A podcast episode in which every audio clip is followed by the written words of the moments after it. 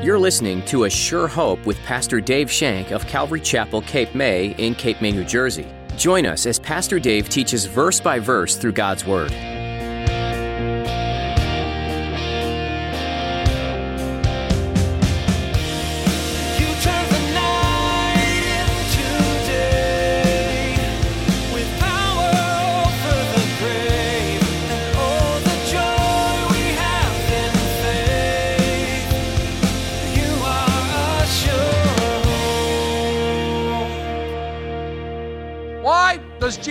Always seem to challenge us? Well, I can tell you why.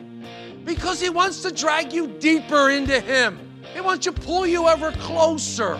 He wants to pull you into his love and show you all the love that he has for you. He wants to do a mighty work in your life, and he wants you to be one of his, and not only just a believer, but a disciple. In fact, when Jesus sent the disciples out in Matthew 28, he didn't tell them to go out and get people saved. He said, Go and make disciples. Jesus has so much more for you than you could ever imagine. As you listen to today's message with Pastor Dave, you'll learn that Jesus challenges you in order to pull you closer to Him.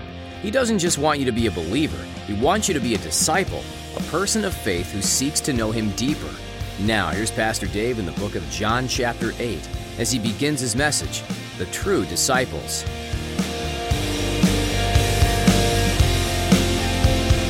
You are a Turn to John chapter 8, verse 31 through 36. We're looking at specifically verses 31 through 36. Then Jesus said to those Jews who believed in him, If you abide in my word, you are my disciples indeed, and you shall know the truth, and the truth shall set you free. They answered him, We are Abraham's descendants, and have never been in bondage to anyone. How can you say you will be made free? Jesus answered them, Most assuredly, I say to you, whoever commits sin is a slave to sin. And a slave does not abide in the house forever, but a son abides forever. Therefore, if the Son makes you free, you shall be free indeed. And let me start off by asking you a question How well do you know Jesus? How well do you know Jesus? Do you know Jesus well enough to call yourself a disciple? And if not, do you want to be a disciple of Jesus? These are questions we hope to answer today as we study these scriptures. Because I believe that a disciple is more than a believer. Let me repeat that. A disciple is more than just a believer. I've always contended, and I've said even from this podium before, that all disciples are believers, but not all believers are disciples. Many of us grew up in a church of some sort. It was a church setting, and we grew up thinking we know Jesus. We heard the stories of how he walked on the water, how he changed the water to wine, and how he even rose from the dead. And some people think Jesus is a good man who gave us a lot of good advice on how to live our lives. Others think Jesus is just the love guy. You know, love your neighbors, love yourself, that sort of thing. As it turns out, the more you really know Jesus, the more you realize that you really don't know him. Let me repeat that.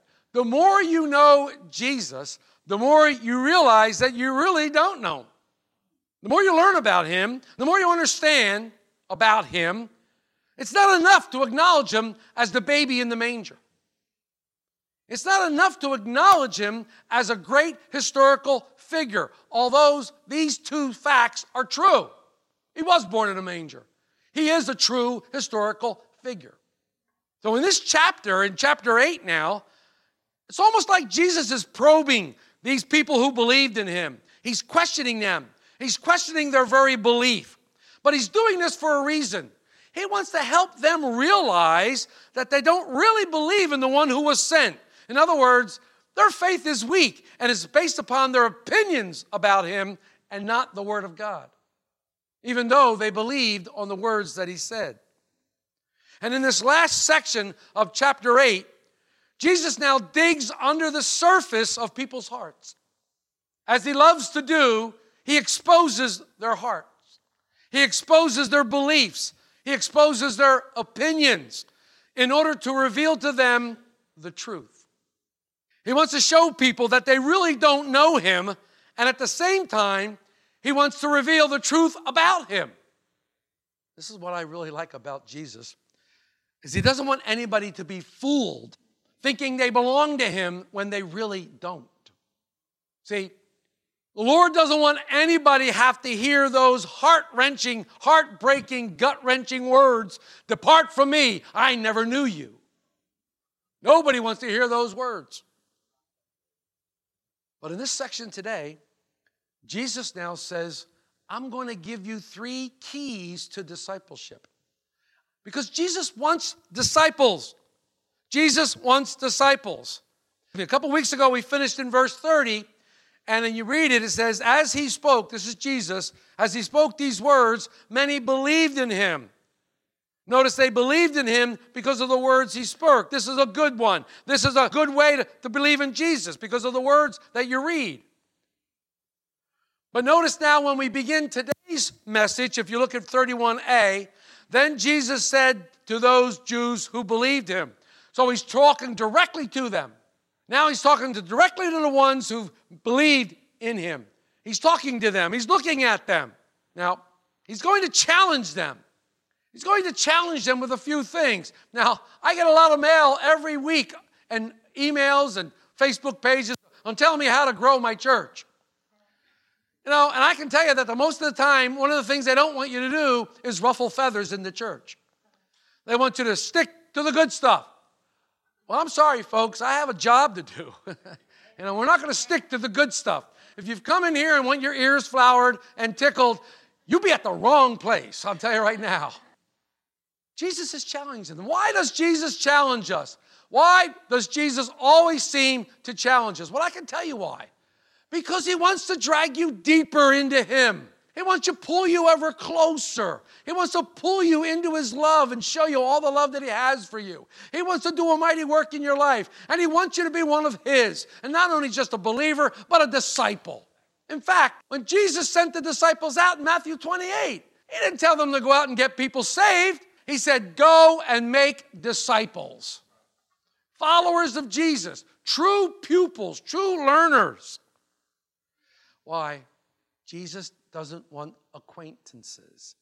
It's like most of you, most of us.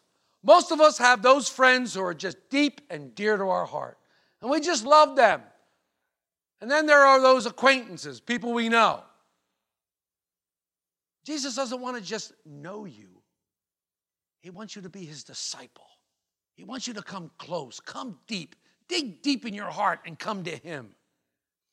And He says in verse 31 that being a disciple starts with abiding.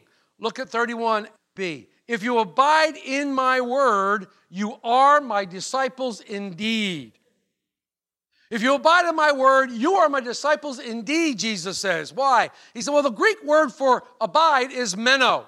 It means to dwell, to remain, to endure, and to be present. Let me ask you a question. When you hear the words of the gospel, when you hear the word of truth spoken to you, does it just bounce off your head and not take root in your heart? If that be the case, you're not his disciple. You are not his disciple.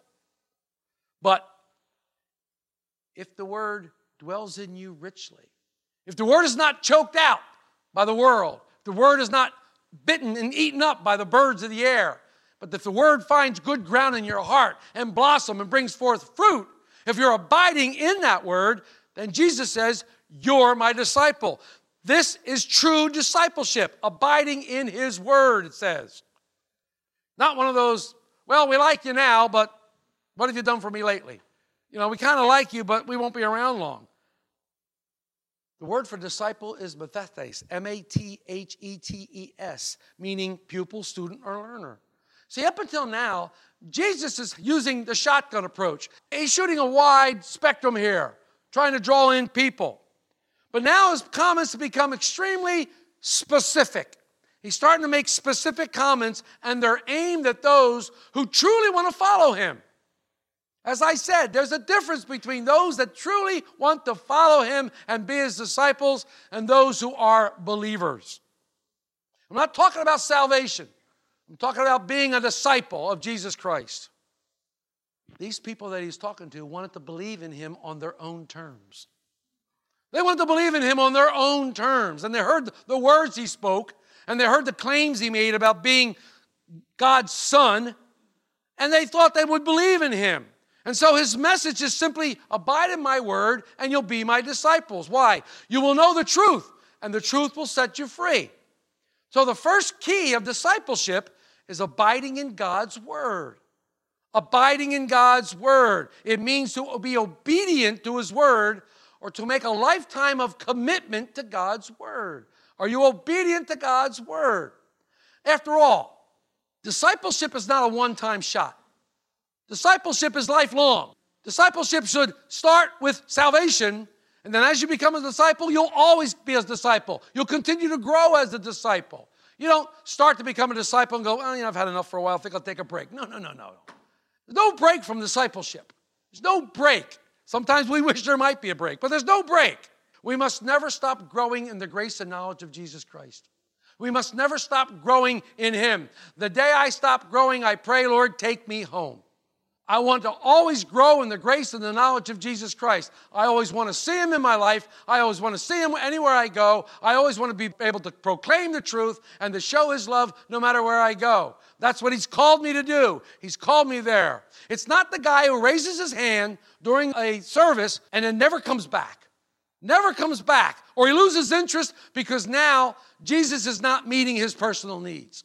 That's not the guy we're talking about. A true disciple abides in God's word. And let me take it aside here. This is why Calvary Chapel puts such a high emphasis on teaching the word of God. We do this because we know that abiding in his word will be his disciples, will be one of his, because that's what it clearly says. It's a distinctive of Calvary Chapel. When Paul was writing to his beloved Timothy in 1 Timothy 4, verse 13, he says, Till I come, give attention to reading and exhortation to doctrine. Reading what? Exhorting them to do what? Doctrine, God's word. Acts 2:42, and they continued steadfastly in the apostles' doctrine. It was the word of God. They continued in the word of God. In chapter 8 of Nehemiah, this beautiful, beautiful chapter, you have a beautiful picture here of what it looks like.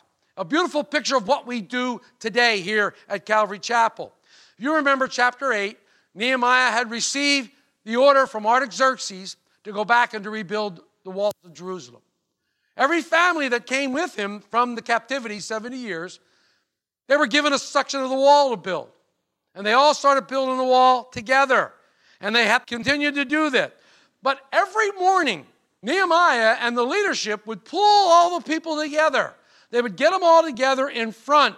They would take a platform and put it there. And Ezra the scribe would step on the platform and he would do this. Listen to what it says in verse 8 of chapter 8. So they read distinctly from the book in the law of God. They gave sense and helped them to understand the reading. Ezra, standing on a platform. Ezra, standing on a platform, expounding on the Word of God, reading the Word of God, and then later on in that chapter it says the Levites went through the crowd and they explained to the people what was being taught. It's expositional teaching. It's what we do at Calvary Chapel. We expositionally go to the Bible and we look at things, and then we try to help you to apply what's being taught to your lives. It's so important. It's so important that we do this. All of us have some sort of discipline in our lives. Whether you know it or not, whether you like it or not, everyone has some sort of discipline in your life, and it has to do with what you do, let's say in the morning. The morning you get up when the alarm goes off or before the alarm goes off, you have a routine that you go through. You might go out and make your coffee. You might go out and get the paper. You might take a shower before you go to work. I don't know, but you have a routine. I know you do because I did it for years and years and years. I had a routine that I did in the morning. What we're trying to say is somewhere in there, in your system of managing time, we need to put the Word of God in there. You should be reading the Word of God every day. Now, it doesn't have to be in the morning. For me, it works a little better in the morning because I get too busy and I forget later on in the day. It can be any time you want it to be, but it should be part of your routine. When I worked at Wildwood High School, my lunch hour was my time to read the Word of God. And I had 35 minutes of peace. Shut the door, lock it, pull down the shade so none of the kids could see me in there. And I would sit there and read and eat my lunch and study the Word of God. It was my time, mine, and the Lord. It was wonderful. So I got that. So it wasn't early in the morning. I'd like to do it early in the morning, but it doesn't always work out that way. So you need to have something. Each person needs a time of studying the Word of God. Why? If you don't have a steady diet of the Scriptures, I can guarantee your life is like a roller coaster. Click, click, click, click, click, click, click, click, click. Click. Up and down, up and down. If you don't have a steady diet of the Word of God, you're like you're on a roller coaster and your life is going up and down, up and down. And I'm talking about life in a spiritual perspective. In a spiritual perspective. I'm talking about life in a spiritual. The problem some of us have is we go to church on Sunday, we get fed, then we starve ourselves all week. We absolutely starve ourselves all week. Now, if you did that with physical food, some of you would be dead or you'd be bloated because of the starvation. We need to have a consistent time in the Word. And this is what Jesus is saying. That's what abiding in the Word is. Jesus is telling his followers that they need to be true disciples. And discipleship begins with faith, and faith which is strengthened by your time in the Word and then our obedience to it. Faith comes by hearing, and hearing the Word of God. Romans 10 17. Why? Because as you spend your time in the Word, you will grow in the grace and knowledge of God. As you spend time in your word, you will know who He is better. You will know what He expects of you better. You will know how to conduct yourself better. You'll know those requirements that He is placing on you as we read and read and read and read. Now, can anything be easier than developing a habit of spending time with God? And you're probably thinking, well, no, nothing's that easier at all. Okay. Let me tell you about my adventures in the morning. I get up, go out, get my coffee, sit down, turn my light on, and want to read my word. And it's at that time that this four legged thing comes out and jumps in my lap. There, you're going to have distractions. There's going to have distractions. The phone rings, something happens. You mistakenly turn on the TV, and all of a sudden you get drawn into what's on TV. Things happen. It's difficult. Paul said, I discipline my body. We must discipline ourselves. We must discipline ourselves as you do it. That's why we have these um, read through the Bible in one year. Now, what we can't do, what we cannot do is make it legalistic. Oh, I missed a day, I'm going to hell. No, don't work that way. No. Don't put yourself under that bondage because guarantee you're going to miss a day. Guaranteed. So don't put yourself under that. Just read on the next day. You know where you left off, you read. And if you miss several days, you're going to feel it. I was a runner for a long, long time. And I enjoyed running. And man, I tell you, I would get into the zone and I would be running. And when I missed a day of running, it would tear me up. I would be crazy because I wanted to run. I'm sure you understand that. Those of you who do exercise all the time and, and are involved in that. You miss a day, and it's like, oh my gosh, you know, and it really, so that's what reading the Word should be. When you miss a day of reading the Word, you should feel left out. Oh man, I missed something. This is a love letter from God. It's a love letter that God has given you and, and wants to expound this knowledge to you. And when we don't constantly read it, if you had a spouse or someone who was away in the army and they wrote you a letter every day, you would love to read that letter, wouldn't you? You would love to read and see what it says. Well, here you have these beautiful pages that God has written to you that the Holy Spirit wants to speak to you about.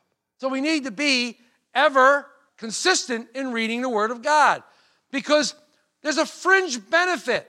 There's a fringe benefit. It's called spiritual freedom. It's called spiritual freedom. And this is the type of freedom that Jesus is talking about. When we read verse 32, and you shall know the truth, and the truth shall make you free. It's a spiritual freedom. A true disciple knows Christ's truth. A true disciple, because you know Christ's truth, you are freed from sin. You're freed from the bondage because you know this truth. So, this is the second key to being a disciple. The first one was abiding in his word, the second one is knowing Christ's truth. Here we have Jesus is talking to his disciples. And includes all those that put their faith of him back in verse 30, all those that are still hanging around, his regular followers, and he's telling them that they can experience freedom. They can experience freedom from the bondage of sin if they abide in his word. The word free here sparks off another controversy, just what Jesus needs, right? Another controversy. When they say free, it sparks off another controversy. Look at 33. They answered him, We are Abraham's descendants and have never been in bondage to anyone. How can you say you will be made free? Now, reading this, you run into a small controversy. There seems to be a bit of confusion about to whom Jesus is speaking. Is he speaking to the ones that he just talked about, the ones that believed in him in verse 30? They think not. Most scholars believe that the scribes and Pharisees have weaseled their way in, and they're the ones that are saying this. They're the ones that are saying, hey, we've never been a slave to anybody. What do you mean the truth will make you free? See, they don't understand what he said, but they respond by saying, we've never been in bondage to anyone. This is one amazing statement if you know the history of Israel. This is amazing statement. We've never been in bondage to everybody. Hmm.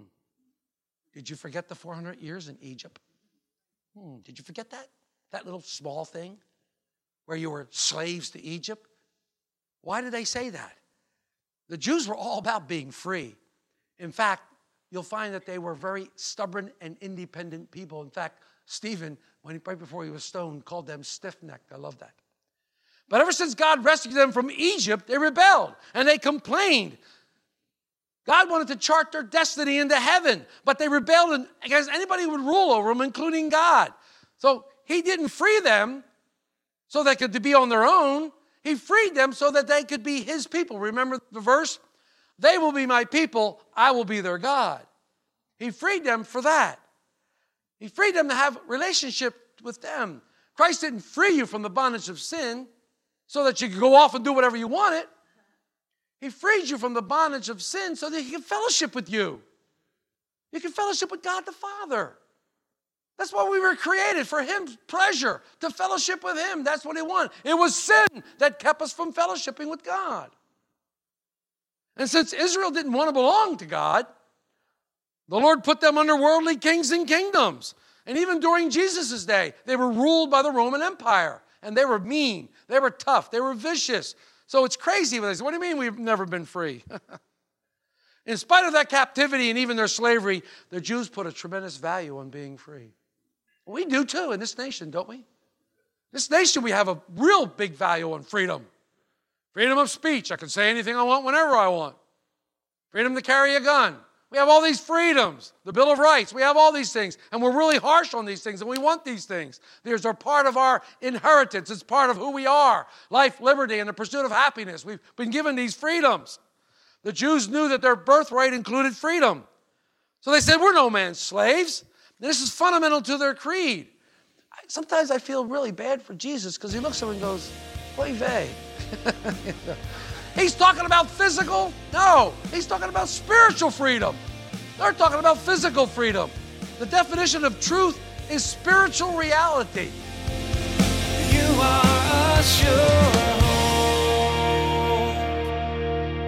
Our time with you is coming to an end today on A Sure Hope. On our next edition, Pastor Dave Shank will continue this journey through the book of John. But for now, you can listen to more teachings from this series online at ASureHopeRadio.com. We encourage you to download these messages so that they are available wherever you go. You can also subscribe to our podcast on iTunes. Just search for A Sure Hope and see the latest editions as soon as they're posted. If you're enjoying these teachings and would like to get more involved with the church behind this ministry, we'd love to meet you at Calvary Chapel Cape May for a time of worship and Bible study. We meet weekly on Sundays at 10 a.m. Give us a call for more information. Our number is 609 884 5821. Again, that's 609 884 5821. Otherwise, you can visit A Sure Hope Radio for times and directions. If you're not able to join us in person, we're streaming our services on Facebook Live. Just look for the link on our website at asurehoperadio.com. Thanks for listening to today's message in the book of John. We pray you continue to be blessed as you study the Word and that you discover how God's doing great things in your life. We look forward to you joining us again as Pastor Dave has more to share from this book that entails where Jesus walked and the amazing wonders he performed while here on earth.